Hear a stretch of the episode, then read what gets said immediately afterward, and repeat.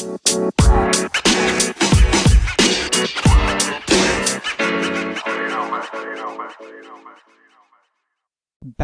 down, spikes on. Welcome to the track. My name's Colin Weitzman. I'm going to be your host for this episode of Track World News.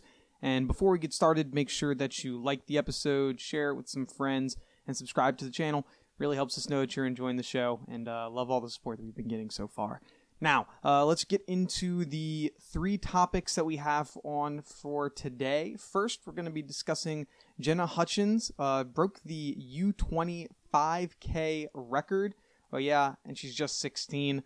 Uh, then we're going to talk about the World Indoors getting postponed, uh, what that means for indoor track moving forward, and that that year, and then the 2021 Indoor Championship and how they're going to have two NCAA championships this year on the same weekend. You heard that right, on the same weekend. So let's hear how that goes. Uh, first, uh, let's take a look at Jenna Hutchins. So, for those that don't know that name, and up until pretty recently this year, uh, you might not have to have known it, uh, she is a 16 year old high school junior from Tennessee. Um, and this past Friday, uh, she broke the American under 20 record um, in South Carolina by running a 1534 uh, in 47 seconds. To break that down, uh, that's about five. It's a little over 5:15 a mile. Uh, very, very impressive.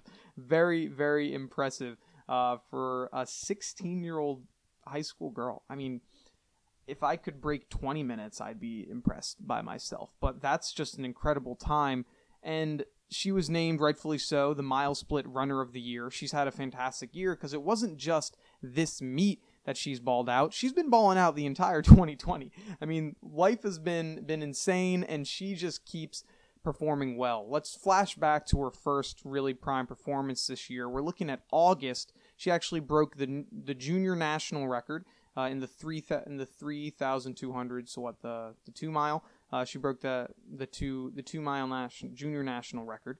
And then in October, so just what month and a half ago, she uh, finished. At, she was the first uh, high schooler to break 16 minutes in the 5K um, in cross country. So she broke 16 minutes. I think it was what 15:47. Uh, she broke that in uh, cross country, and then now this is her third record she's broken three months. She ran a 15:34 um, outdoors. Uh, she's just on fire. Uh, she's doing very, very well. Um, she's she has a really great future ahead of her, and so I'm looking forward to seeing how she does within high school and then college, and then hopefully professionals if she decides to go that way. Um, yeah, she she's doing awesome. It's great to see more younger faces in the sport doing very well. Uh, we saw how we've had a, a big uh, a big uptick in people that are, are younger that are, were competing at high levels. We've seen Mondo this year, and in 2016 we saw uh, what four or five high schoolers um, compete in the Olympic trials, and then eventually Sydney McLaughlin making it. Uh, I don't know. I don't think she's going to be able to um, compete in the Olympics this year. It's a little bit too soon. Maybe if it was 22, uh, she could, but she's doing really well. Uh, so it's great to see another young face competing well. Um, so looking forward to seeing how the rest of her, her year goes and if she can eventually break the 1530 mark. I mean, she's very close, only four seconds off. I'm sure she'll probably do it. Uh, we'll have to see what lays ahead for her. So very, very impressive. Uh, then also on the other side of this, uh, we saw the World Indoors was actually postponed. So uh, originally, the World Indoors was supposed to be happening in March of 2020. It was only about a week or two away, and then the obviously the pandemic happened, and so they were like, okay, let's postpone it from 2020 to 2021. So it was supposed to be this year. I guess technically next year because it's still 2020. Uh, so it's supposed to be what four months away from now. They're going to have the World Indoors, and just recently they decided, you know what, we're not going to do it now. We're actually going to do it in 2023. So it's got postponed an entire uh, year or two years, and I think it's a good thing. It stinks. I mean, I understand it. I shouldn't say it's a good thing because I hate when meets get canceled because I'd love to see these athletes compete in it. But it being an Olympic year makes sense uh, because normally uh, the the World Indoors happens every other year on um, even dates. So this was a year that it wasn't supposed to happen. Obviously, it was they're going to have it in 2022 and then 2023. So they'll be having back to back World Indoors. So I guess for the future, uh, it'll be great because we'll be having an extra World Indoors. But for this year, you know, it, it, it kind of stinks. And it makes sense because I feel a lot of the professional athletes, you know, aren't probably ready to compete at an extremely high level like World Indoors is. Um, during an Olympic year, there haven't been really any professional meets. I mean, Ryan Crouser's been the only real predominant, you know, professional athlete that has done any type of numbers um, in the throws. So, and, and it's already December. I know obviously a lot of throwers or a lot of athletes aren't competing at what is it December 15th. Like I know a lot I know that most meets for these athletes would not have started by now. But it doesn't look like a lot of schools are going to be having meets. And as we know mostly schools are the ones that are hosting these competitions and we don't know what that's going to look like. So uh, there's probably going to there would probably be a lot of different athletes that weren't too sure how to train for the this and how to prepare. And so they would probably wouldn't have had a great performance. And so just pushing it to 2023 probably the better move uh, it stinks that it has to happen uh, also, just international travel. I mean, who knows what what's going to look like? I mean, depends on where it is. Certain countries have certain restrictions. Who can, how many people can be in buildings? How long you have to quarantine? Yada yada yada. And so that would make it even more of a headache on top of the headache that it already has been this year. So saying, you know what, we're going to cut our losses. We're going to do this in 2023. Probably isn't the worst thing in the world it stinks. Yeah, sure. I, I would have really liked to see uh, what this this year would have been because there's obviously been some fantastic performances. I mean, we we've seen. Uh, I am a sucker for it because it's my favorite for my favorite event. But uh, Mondo, Mondo has been incredible. He's the best athlete, I would say, most dominant athlete in any sport right now, and I would have really loved to see him compete with this this indoor. See if he could best his 618. I think he's going to be jumping 620 by the Olympics. That's my prediction. I think by July 2021, July 2021, he's going to have already jumped 620, or he'll do it there because he's he's doing he's doing incredible. Uh, so we'll have to see. Um, I think that this affects the indoor season a little bit because now there isn't like a, a, a real big championship for indoors. Obviously, there really isn't in, indoors isn't taken as seriously as outdoors, obviously, but now there really isn't anything that that's going to even look for look forward to um, this year. So now it's really indoors is really considered as a okay. Let's get a training ground. Let's get ready for the outdoor season. This is an Olympic year. Let's try to compete. Let's try to make it on our team for some athletes. Let's also try to win medals or break records. Depending on where they are, people are trying to do different things. So uh, that's taken away a little bit of the competition, but I mean, what can you do? It's that's where we are right now. Then uh, we're going to take a look at probably the craziest story that I have ever heard. Um, so obviously, we're in a very, very strange time when it comes to what sports happen and, and where things are. Um, if you remember, the sports in the fall, so after when all this pandemic stuff was happening in the summer, some sports uh, canceled and said, hey, you know what? We're not going to be playing or competing in the fall. We're going to be moving our sports that are fall sports either to the spring or just not doing them at all. And then others, other teams and other conferences said, you know what? We're going to keep going, run a show, full steam ahead. Let's do this thing. And so this affected obviously cross country, which was a fall sport. And so the national championship for cross country, which was supposed to be being held, oh man, it would have it would have been held already. I think it would have been late November was when it was supposed to be. I'm not sure. I don't follow cross country as much as I should. Um, but it was supposed to be in uh, happened to happened already. They that obviously got postponed because most schools did not compete. Uh, and so they they moved it. Obviously, though, some schools have already competed in cross country, And so a lot of teams have had their season.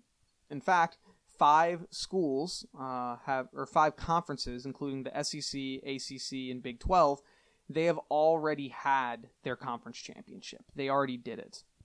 So they moved the cross country championship to March 15th. Uh, it's going to be in Stillwater, Oklahoma. Okay, that's fine. So you're going to have the cross country championship happening on March 15th, which is a Monday. Okay. So that that opens a lot of questions just for the cross country. One, what are what's this regular season going to be? Is there going to be a run up? Are there going to be meets where these teams can have like a regular season? Uh, what about the teams that have already had their conference championships and they've already competed in a regular season? Are they going to do another one? Does this count towards eligibility? Are they now doing two sports?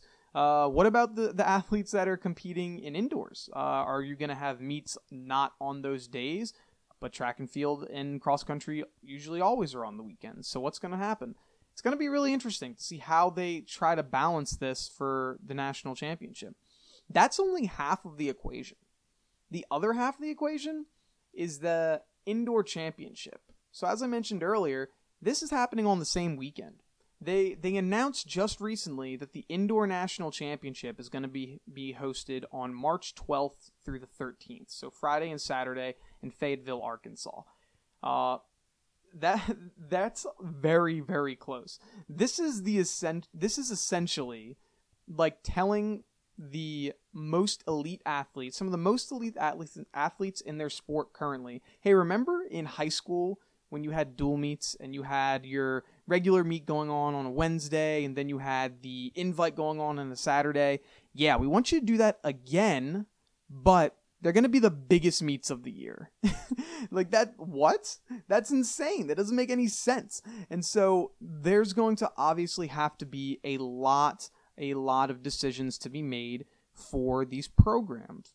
Why? Because a lot of the people that are competing at a high level in cross country are also competing at a high level in indoors at the longer distances. So a lot of these distance programs are going to have decisions to be made. Are we going to first? Do we have enough to field the whole team for um, indoor championship? Because if we're just you know going for an individual, then you can let the individual decide which one do you want to do. Do you want to try to double? I mean, if you if it's like you don't have a great ch- if you don't think you have a great chance at going really far and you think you might only make the prelims of an indoor then it's, then it's like hey I might as well so I can get the experience and you know I I'd want to try it but for those athletes that hey we have a chance of winning a national title there's going to be a lot of decisions have to be made because it's like hey we have a chance of winning a team title in cross country with with you running, but you could win an individual title if you wanted to do indoor 2 mile. I mean, what are people going to do? I think most people would side with the team because they want to be team players, but I mean, shoot, that's a lot of decisions to be made by not only the coaches but by the athletes. And it's just so wild. I mean, luckily, the facilities, so from Arkansas to Oklahoma, it's only three hours. So for coaches and for athletes that need to make that drive or, or go from one place to another, you're able to do that. Like it's it, it'll it just takes the the afternoon. You'll be able to be from one place to another. So th- I really want to know how these coaches and how these athletes are going to do it, and I'm guess we're going to find out in March. Uh, what else does this mean? I think this means that we have little more clarity on more meets being able to happen for the NCAA level in indoors. Uh, I'm wondering if they're going to change their standards at all. Probably not, but I wonder if they will, since a lot of teams may not be having as many meets going on this year. Are they going to say, you know what, we'll, we'll, we'll lower the standards, or we'll allow for bigger, for more people to come in that that might have hit the standards? Uh, it, it'll be interesting. I mean, it's just so crazy. I mean, obviously, it's not ideal to have a cross country championship and a indoor championship essentially on the same weekend, those coaches are going to go crazy. But I, I, it's really interesting, and so this year's been insane enough. I mean, what's one more thing added to the fold? Um, if I was an elite runner and I had a chance of, of doing really, really well in cross country as well as really, really well in the 300 in the 3200 or the 5 whatever it is whatever I was running. Uh, I I think it would come down to like hey where first where does your team stand? So for the schools like Northern Arizona or BYU or, or Colorado I think it's a no-brainer they do cross country because they have a much better chance of winning a team title in cross country than they do of winning a team title in track and field since there's so many other events.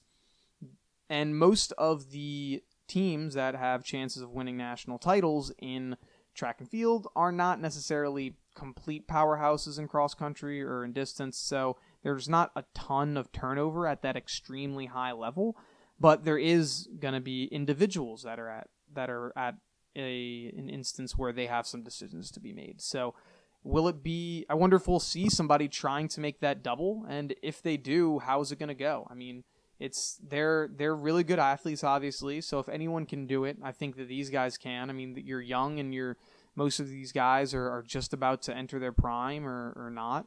So we'll see how it works. Um, it, it's going to be an interesting year. So that has been a, another episode of track world news. Thank you all for listening. Uh, if you enjoyed it make sure that you subscribe like the episode, shared with a friend really, really does help us know that you're enjoying the, the content. Uh, if you want some more stuff, follow us on Instagram at Track World News. We post clips of the show, uh, news updates on the sport, and type and all that type of stuff. So, thank you. Have a good one, and peace.